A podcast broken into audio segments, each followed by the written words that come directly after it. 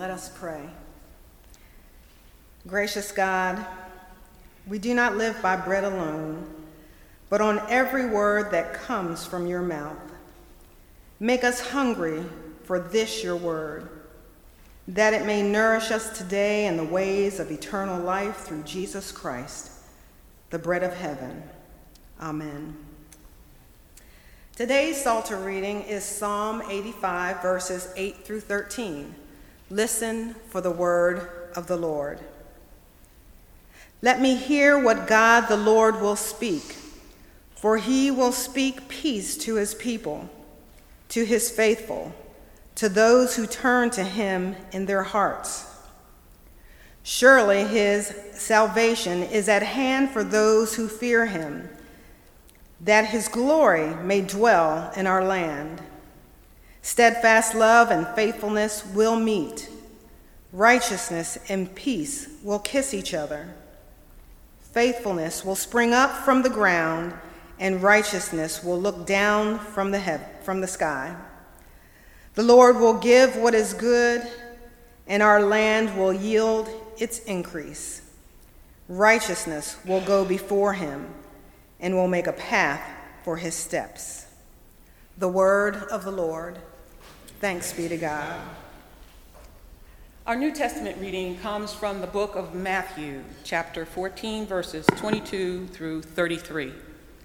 Chapter 14, verses 22 through 33. Listen again for what God has for us today. Immediately, he made the disciples get into the boat and go on ahead to the other side while he dismissed the crowds. And after he had dismissed the crowds, he went up the mountain by himself to pray.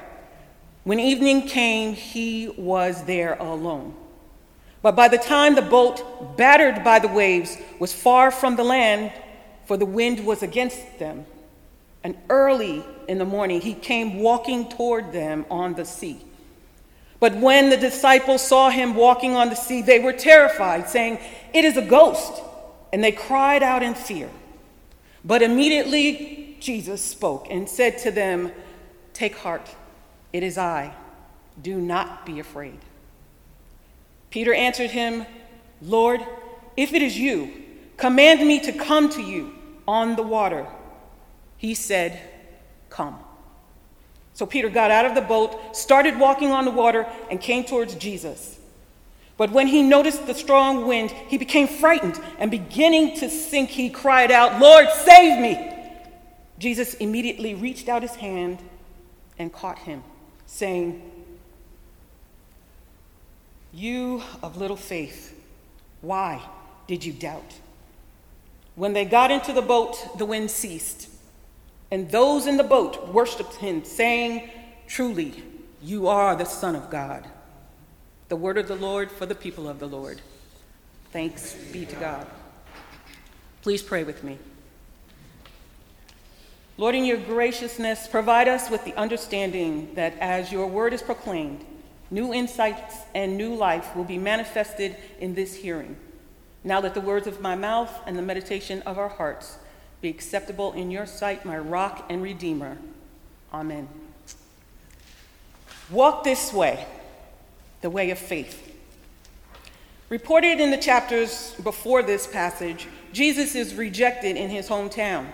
John is put into prison. John is then murdered for speaking out against Herod's marriage to his brother's wife. John's disciples come and tell Jesus, and now presumably some of them follow Jesus. They walk in the way. Jesus has performed the miracle of feeding the 5,000 and healing many of the sick in the region.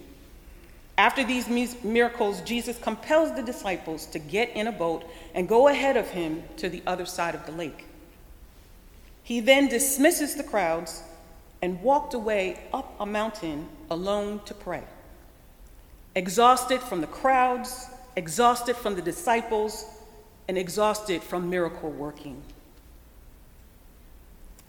In the time I have, how much time do I have? In the time I have, I will provide three illustrations on how to walk this way. how this passage might manifest in the lives of today's Christians. The first illustration. This passage brought great comfort to the early Christians. While not spared suffering and death, they were confident that Christ would save them, even if they were to die. Which way to walk? When my husband died, we had been married for almost 35 years. I can imagine how the disciples felt scared, abandoned, even angry at God for leaving them to venture out alone. And me? Oh, I was angry. For in my mind, God took my best friend. He took my best friend. I wasn't supposed to live like this. It wasn't supposed to be like this. We had big plans. I only knew one thing God is sovereign. And that even though I was in pain, and most days now I keep the uninvited grief at bay, my soul is anchored in the Lord. God holds me close, and I have hope that I will see all my people again because Jesus rose from the grave. As Pastor Joanna reminded me in her sermon, God will work it out. The burial, the bills, the bank, and the burdens, God worked it out.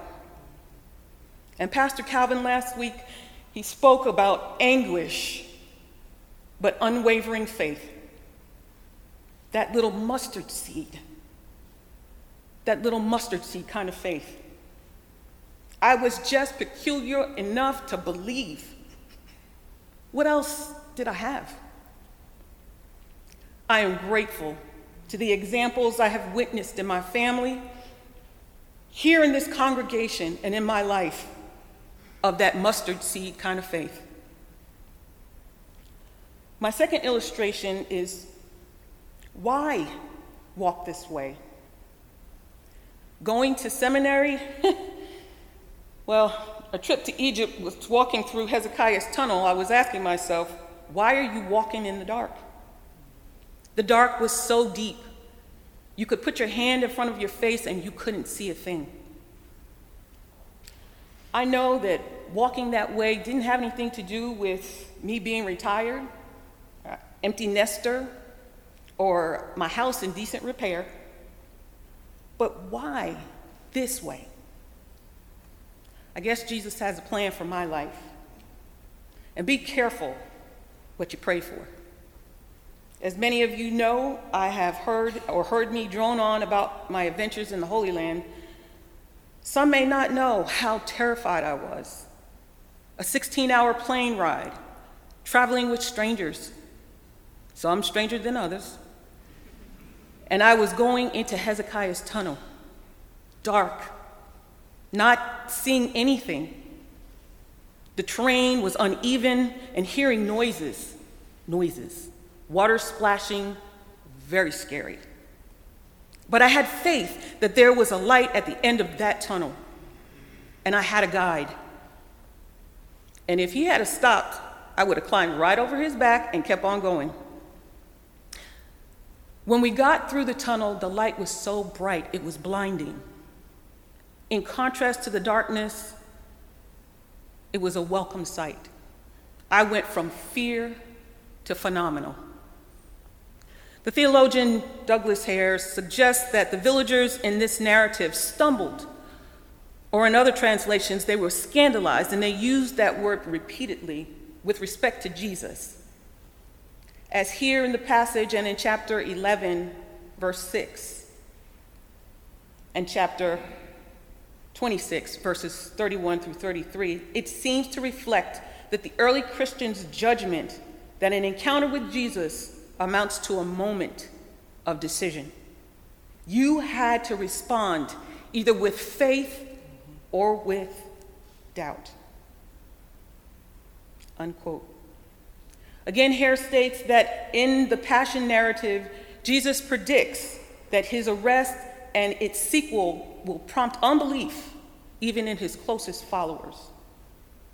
They will all stumble over him and their faith in God's presence in Jesus will be crushed as if it is a failure. The story was probably regarded skeptically by some in the first century as well, but it was more widely believed. We have science today, and the laws of nature can only be suspended by supernatural intervention.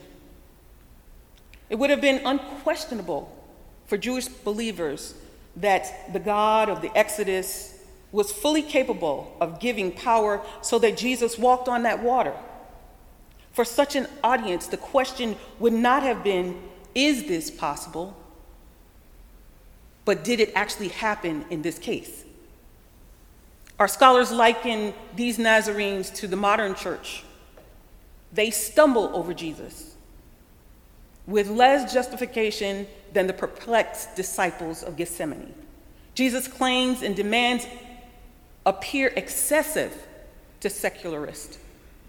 While including God is a necessary principle in their way of thinking, they are offended by the claim that the creative force of the universe appointed to do something unique and uncommon in the life and death of one ancient, not so common carpenter.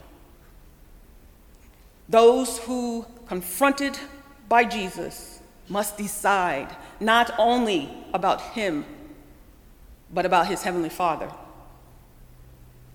My third illustration when in the future. In God's timing and in God's hand, a future is produced. In 1 Corinthians chapter 2, verse 9, but as it is written, what no eye has seen, nor ear heard, nor the human heart conceived, what God has prepared for those who love him. These things God has revealed to us through the Spirit, for the Spirit searches everything, even the depths of God. Keep focus. Don't let anything anywhere but Jesus, and by faith, we will all make it through the storms. The song for some of you um, who were around last century, Walk This Way, by the rock band Aerosmith, it was re released a decade later by the hip hop band Run DMC. And talking about faith, music is a way to walk in this world. And these musicians learned that even though the first, even though at first neither knew the one from the other, they worked in collaboration to produce one of their biggest hits, crossing over genres of music and becoming beloved by many more than they would have if they had done it alone.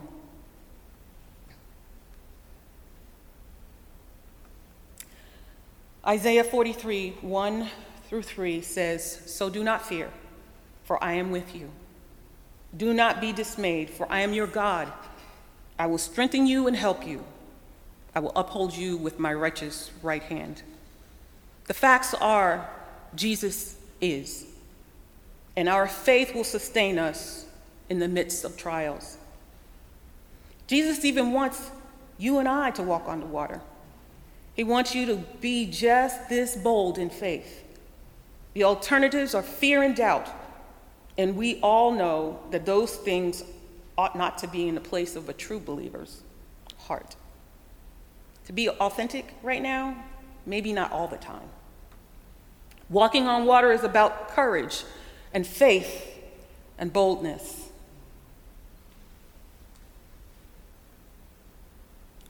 Jesus indeed calls his disciples and us to the center of this wild, restless sea. He's not beckoning us away from it, he's beckoning us to it. The text says that Jesus made the disciples get into the boat. A better translation of this main verb would be he forced them, he compelled them. Jesus didn't give the disciples a choice.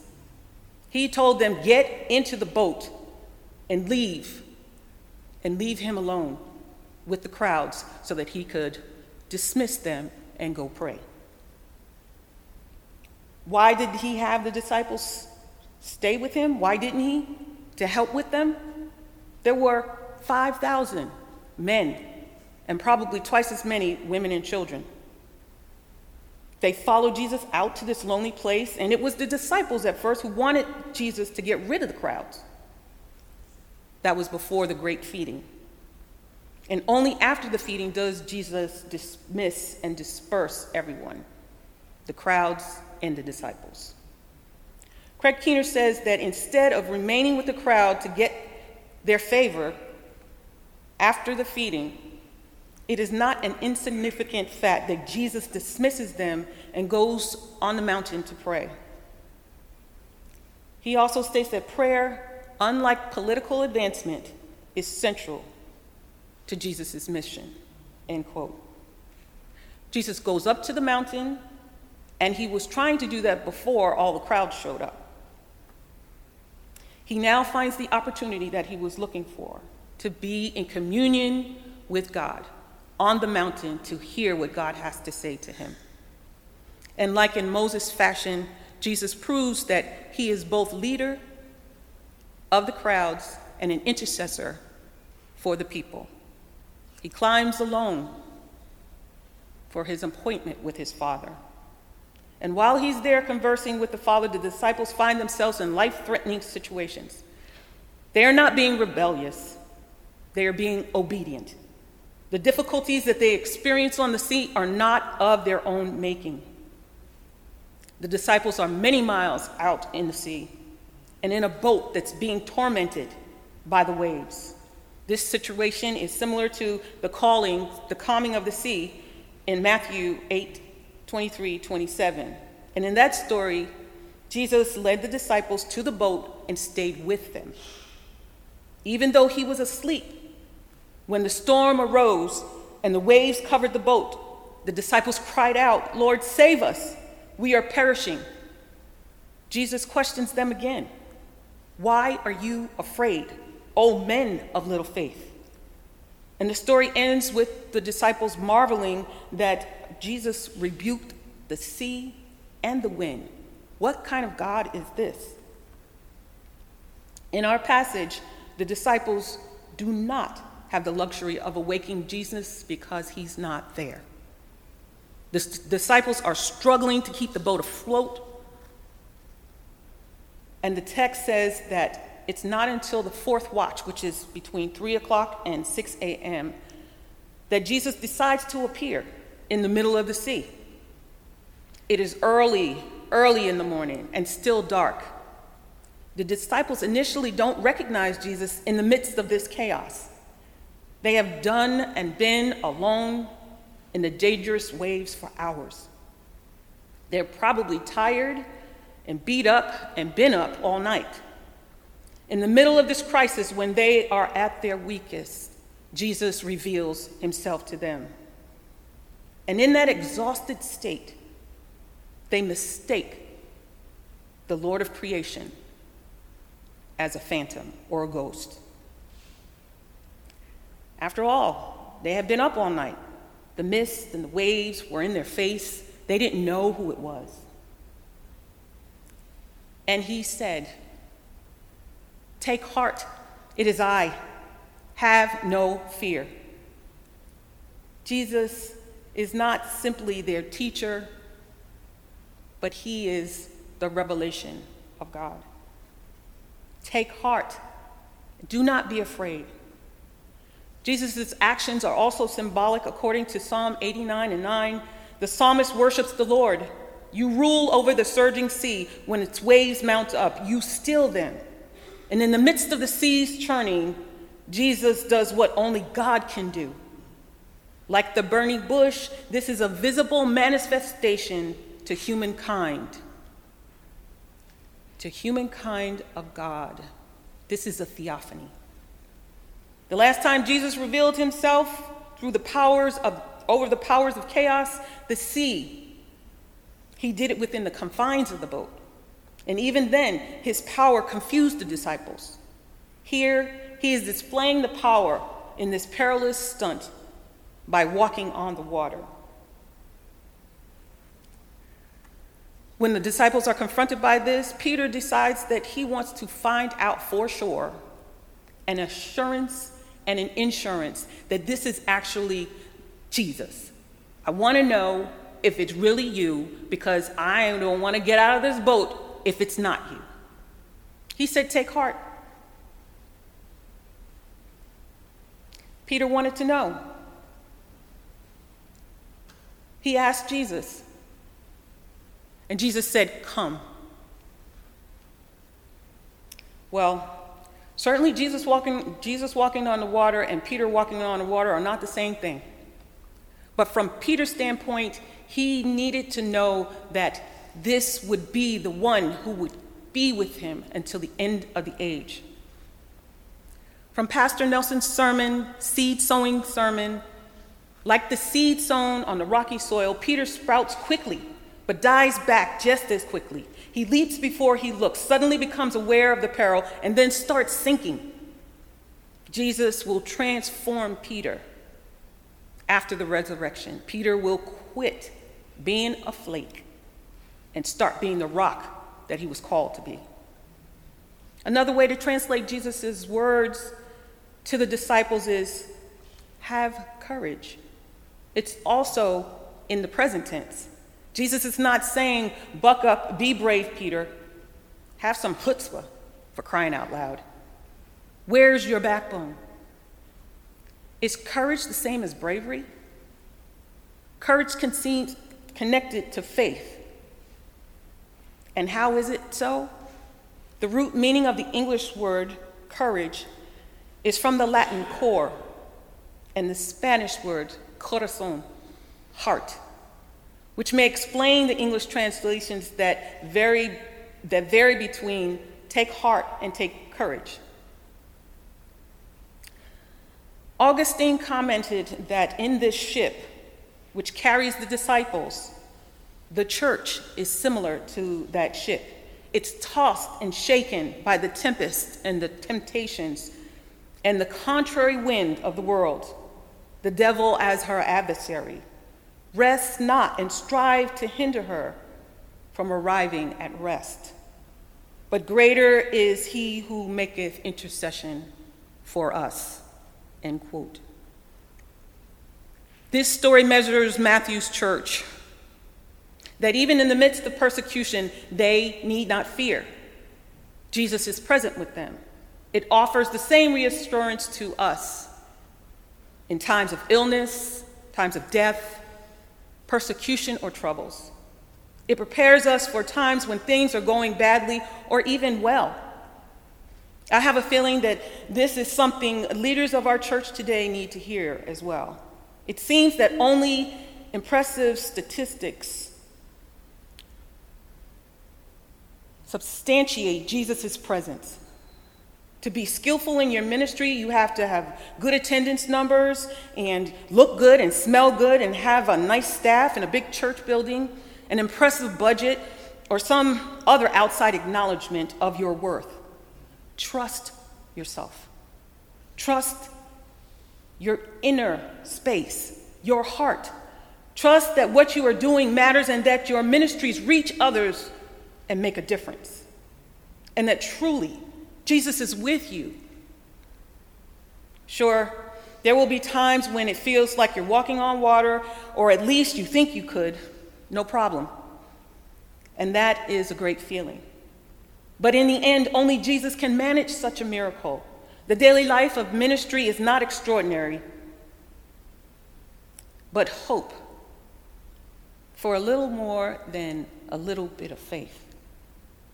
Take courage, take heart, and walk in this way.